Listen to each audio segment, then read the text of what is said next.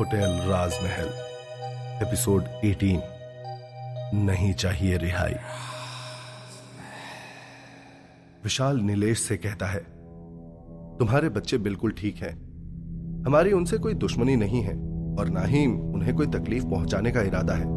ये लो, बात करो अपने बच्चों से। फिर वरुण और दीप्ति एक साथ मुस्कुराते हुए कहते हैं हम लोग बहुत मज़े में हैं। अंकल ने हमें चॉकलेट, आइसक्रीम भी खिलाई और केक भी खिलाया। अपने बच्चों की आवाज़ सुनकर नीलेश और उसकी पत्नी भावुक हो जाते हैं और कहते हैं, हम तुम्हें कुछ नहीं होने देंगे बच्चों। हम जल्दी तुम्हें घर ले आएँगे।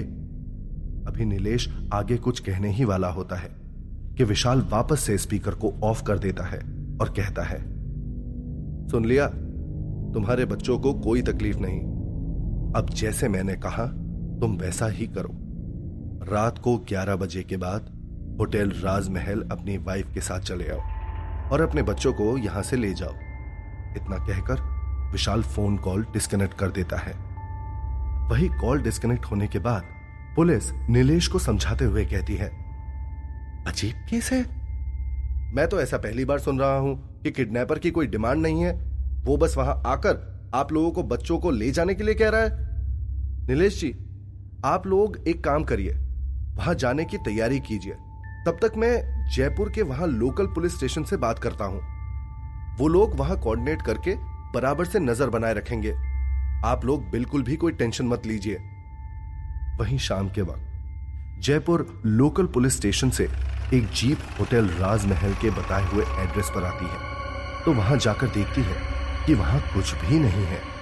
सिवाय एक सुनसान से कब्रिस्तान के।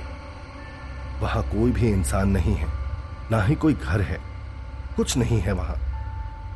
एक सब इंस्पेक्टर वापस से जोधपुर पुलिस से भी बात करता है। साहब, यहाँ होटल राजमहल तो क्या? कोई छोटा सा होटल तक नहीं है। ज़रूर कोई आप लोगों को पोपट बना रहा है। और रिपोर्ट करने के बाद वो लोकल थाने का सब इंस्पेक्टर फ़ोन डिस्कनेक्ट कर देता है। वहीं वे लोकल थाने वाले आसपास कुछ देर और नज़र रखते हैं और वहाँ से खाली हाथ वापस लौट जाते हैं। बेकार में वक्त बर्बाद हो गया यहाँ आकर। एक हवलदार तंबाकू खाते खाते कहता है और कुछ इस तरह से, इस मामले को पूरी तरह से लोकल थाने वाले आया गया कर देते हैं। वहीं रात 11 बजे, हमेशा की तरह होटल राजमहल अपने जगह पर खड़ा हो चुका है, जो देर शाम तक लोकल थाने वाले पुलिस वालों को नज़र तक नहीं आया था। वहीं अभी एक आलीशान होटल अपनी पूरी खूबसूरती के साथ सज धज कर तैयार है। बिल्कुल एक नई नवेली दुल्हन की तरह। वहीं कुछ देर बाद विशाल अपनी मालकिन मल्लिका के कमरे के ठीक बाहर खड़ा होता है। उस वक्त विशाल की आँखों में एक दरख्वास्त नज़र आ रही है। विशाल को वहाँ दरवाजे पे खड़ा देखते ही मल्लिका उसे कमरे में बुलाती है। उस वक्त मल्लिका रेड वाइन पी रही होती है और एक मादक मुस्कान के साथ कहती है, कहो, क्या बात है? आज तुम खुद सामने से चलकर आए हो। ज़रूर कोई इंपॉर्टेंट बात रही होगी। इतना कहकर मल्लिका अपनी मदहोश कर देने वाली नज़रों से विशाल को देख रही होती है। विशाल उन निगाहों में डूबते हुए कहता है, मुझे आपकी इजाज़त चाहिए। दो छोटे बच्चों को मुझे कुछ देर के लिए होटल राजमहल के अंदर लेकर आना है, क्योंकि किसी की मुक्ति इस बात से जुड़ी हुई है। मल्लिका वाइन के नशे में सराबोर होकर कहती है, बस, इतनी सी ख्वाहिश। जाओ, तुम्हारी ये छोटी सी ख्वाहिश पूरी हुई। तुम उन्हें ला सकते हो, विशाल। कुछ और कहना है? विशाल कहता है नहीं, आपका शुक्रिया। और इतना कहकर विशाल वहाँ से चुपचाप चला जाता है। और मल्लिका उसे जाता हुआ देख रही होती है और उसके होठों पर एक प्यारी सी मुस्कान खिली हुई नज़र आती है। तभी विशाल होटल के बाहर जाता है, जहाँ कार में अमन के साथ दीप्ति और वरुण बैठे होते हैं। विशाल दोनों बच्चों को अपने साथ होटल राजमहल के अंदर ले आता है।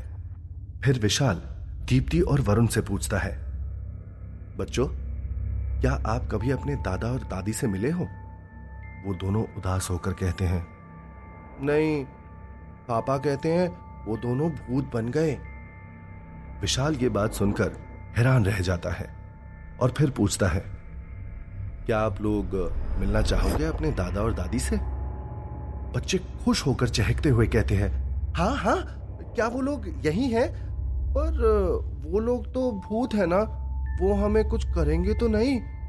विशाल अपना सर ना में हिलाते हुए कहता है, नहीं बच्चों, वो आप लोगों को कुछ नहीं करेंगे, वो तो आपसे बहुत प्यार करेंगे। चलो, मैं तुम्हें उनके पास लेकर चलता हूँ। तभी विशाल दोनों बच्चों को लेकर रूम नंबर 5002 की ओर बढ़ता है।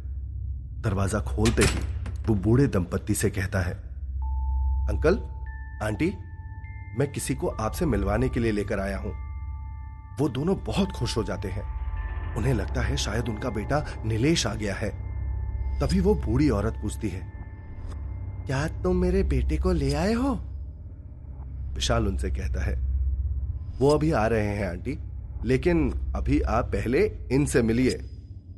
वहीं दोनों बच्चे खुशी से भागते हुए अंदर आते हैं और उन दोनों की तरफ़ बढ़ते हैं। दादाजी, दादी, हम लोग आ गए। विशाल उनसे कहता है, ये आपके बेटे और बहू के बच्चे हैं, वरुण और दीप्ति। आपके पोता पोती हैं ये दोनों? बच्चों को देखते ही बूढ़े दंपत्ति की आँखों से आँसू बहने लगते हैं और वो बच्चों को अपने गले से लगा लेते हैं और दोनों बच्चों को बहुत प्यार करते हैं। दोनों हैरानी से विशाल की ओर देखकर पूछते हैं। ये सच में हमारे बेटे नीलेश के बच्चे हैं? विशाल मुस्कुराते हुए कहता है जी। तभी दादी माँ अपने पति से कहती है देखो ना वरुण की शक्ल बिल्कुल मुझ पर गई है। तभी उनके पति बोलते हैं नहीं नहीं वरुण की शक्ल मुझ पर गई है। तुम ध्यान से देखो ना मैं ही तो हूँ हैंडसम। इतना कहकर दोनों पति पत्नी खिलखिलाकर हंसने लगते हैं। तभी दीप्ति अपने दादाजी से कहती है दादाजी क्या आप मेरे लिए घोड़ा बनेंगे?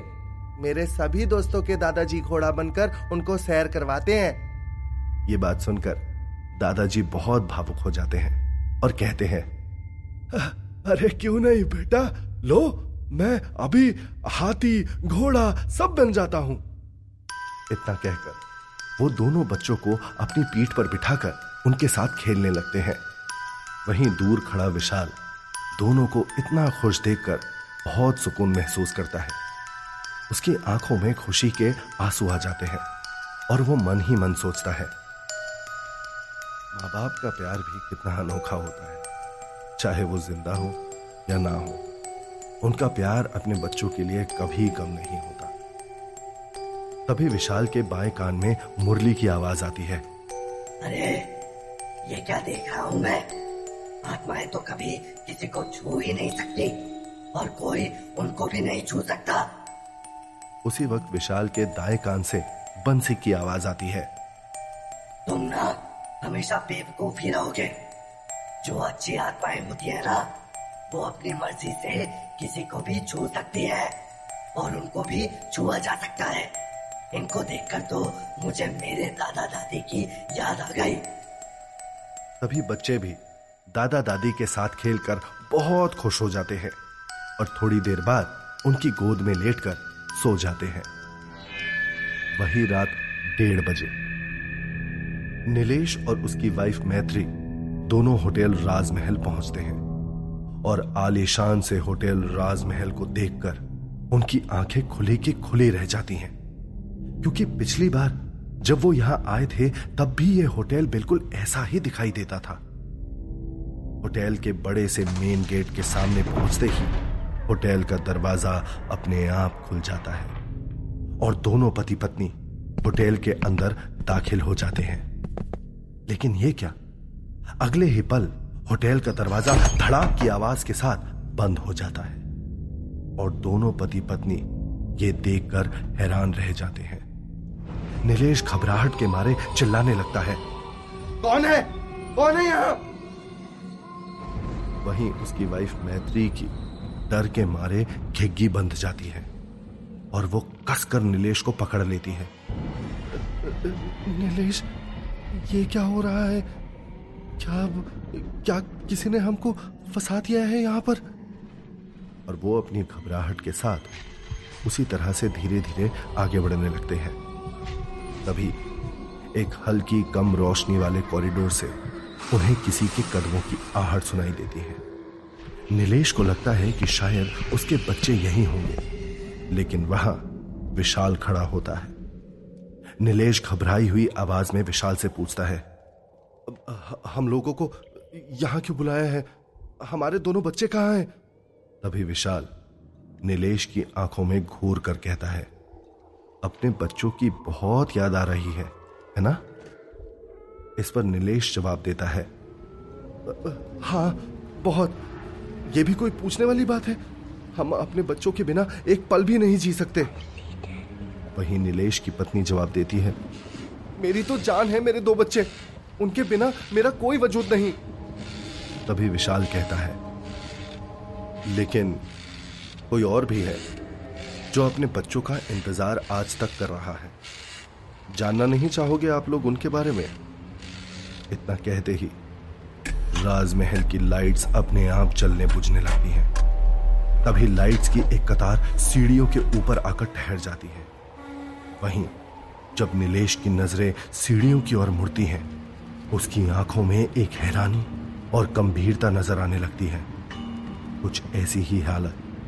उसके कुछ कदम पीछे मौजूद नीलेश की वाइफ मैत्री की भी होती है। क्योंकि उन दोनों की नज़रों के सामने से, सीढ़ियों से उतरते हुए उस वक्त उन्हें उनके बूढ़े माँ बाप नज़र आते हैं। नीलेश अपनी आँखों पर यकीन नहीं कर पा रहा होता और बार बार अपलक सिर्फ़ अपने माता पिता की ओर देखता जा रहा है। वहीं बूढ़े अशोक अपने बेटे को देखकर कहते हैं मेरा बेटा नीलेश मुझसे मिलने आ गया। मैं कहता था ना मेरा बेटा आएगा। देखो वो आ गया। वहीं बूढ़ी गायत्री कहती है बाहू मेरे घुटने की दवा लाई है ना? मेरे घुटनों में बेहद दर्द हो रहा है। मैंने बहुत परेशानी में वक्त गुजारा है यहाँ। वहीं विशाल, नीलेश और उसकी वाइफ मैत्री की तरफ़ देखते हुए कहता है शर्म आनी चाहिए आप दोनों को। अब मालूम चला ना, एक बच्चे के लिए उसके माँ बाप क्या होते हैं? और तुम्हारे जैसे बच्चे माँ बाप के बूढ़े हो जाने पर क्या करते हैं? उन्हें ओल्ड एज होम जैसे जगहों पर उनकी बेसहारा किस्मत पर अकेला छोड़कर चले आते हैं। शर्म आनी चाहिए तुम जैसे बच्चों को। वहीं दोनों बूढ़े माँ बाप विशाल की ओर देखकर कहते हैं अरे नहीं तुम हमारे बच्चों को ऐसे मत डांटो। तुम्हें कोई हक नहीं इस तरह से उन्हें डांटने का। हमें बर्दाश्त नहीं कि कोई हमारे बच्चों को हमारे सामने इस तरह से डांटे। ये सब सुनकर विशाल की आँखों से आँसू बहने लगे। वो अपनी नम आँखों को बहने से रोक नहीं पाया। वो उस पल सोच रहा है कि दो आत्माएँ आज भी कितनी आस लगाकर बैठी हैं अपने बच्चों से मिलने को लेकर। और उन्हें यह तक मंजूर नहीं कि कोई उनके बच्चों को उनकी आँखों के सामने डांटे। मौत के बाद भी बच्चों के लिए प्यार उनके दिल में आज तक कम नहीं हुआ। विशाल इस बात पर हैरान भी है और दोनों बूढ़े माँ बाप की ओर देखकर विशाल को उस वक्त बेहद ताज्जुब भी हो रहा है। वहीं थोड़ी देर बाद एक कमरे से विशाल उन दो छोटे बच्चों को अपने साथ लेकर आता है। दोनों छोटे बच्चे हँसते मुस्कुराते हुए अपने स्कूल बैग के साथ भागते हुए आते हैं और अपने माँ पापा की ओर बढ़ने लगते हैं और दोनों बच्चों को नीलेश और उसकी पत्नी मैत्री गले से लगा लेते हैं। वहीं दोनों बूढ़े माँ बाप विशाल की तरफ़ देखकर कहते हैं अच्छा बेटा, हमें मिलने हमारे बच्चे आ गए ना? हमने उन्हें अच्छे से देख लिया। अपने पोता पोती से भी मिल लिए। अब हम जाते हैं। हमारी अधूरी इच्छा अब पूरी हुई। विशाल को पता है कि दोनों बूढ़े पति पत्नी की मौत हो चुकी है। लेकिन फिर भी अपनी आँखों में आँसू लिए वो कहता है अच्छा आप लोग अपना ख्याल रखना। वहीं अशोक और गायत्री दोनों अपने बेटे और बहू की ओर एक नज़र देखते हैं और उन दोनों की बूढ़ी आँखों में मुस्कुराहट नज़र आने लगती है। वहीं वरुण और दीप्ति भी अपने दादा दादी की ओर देखकर मुस्कुराते हैं। तभी एक सफ़ेद रोशनी ऊपर से नज़र आती है, जो बूढ़े माँ बाप के ऊपर ही दिख रही होती है और देखते ही देखते दोनों बूढ़े पति पत्नी मुस्कुराते हुए उस रोशनी के उजाले में धूमिल हो जाते हैं। और वहीं नीलेश और उसकी वाइफ मैत्री, विशाल की तरफ़ देखकर उसे सॉरी कहते हैं। हमें माफ़ कर दो।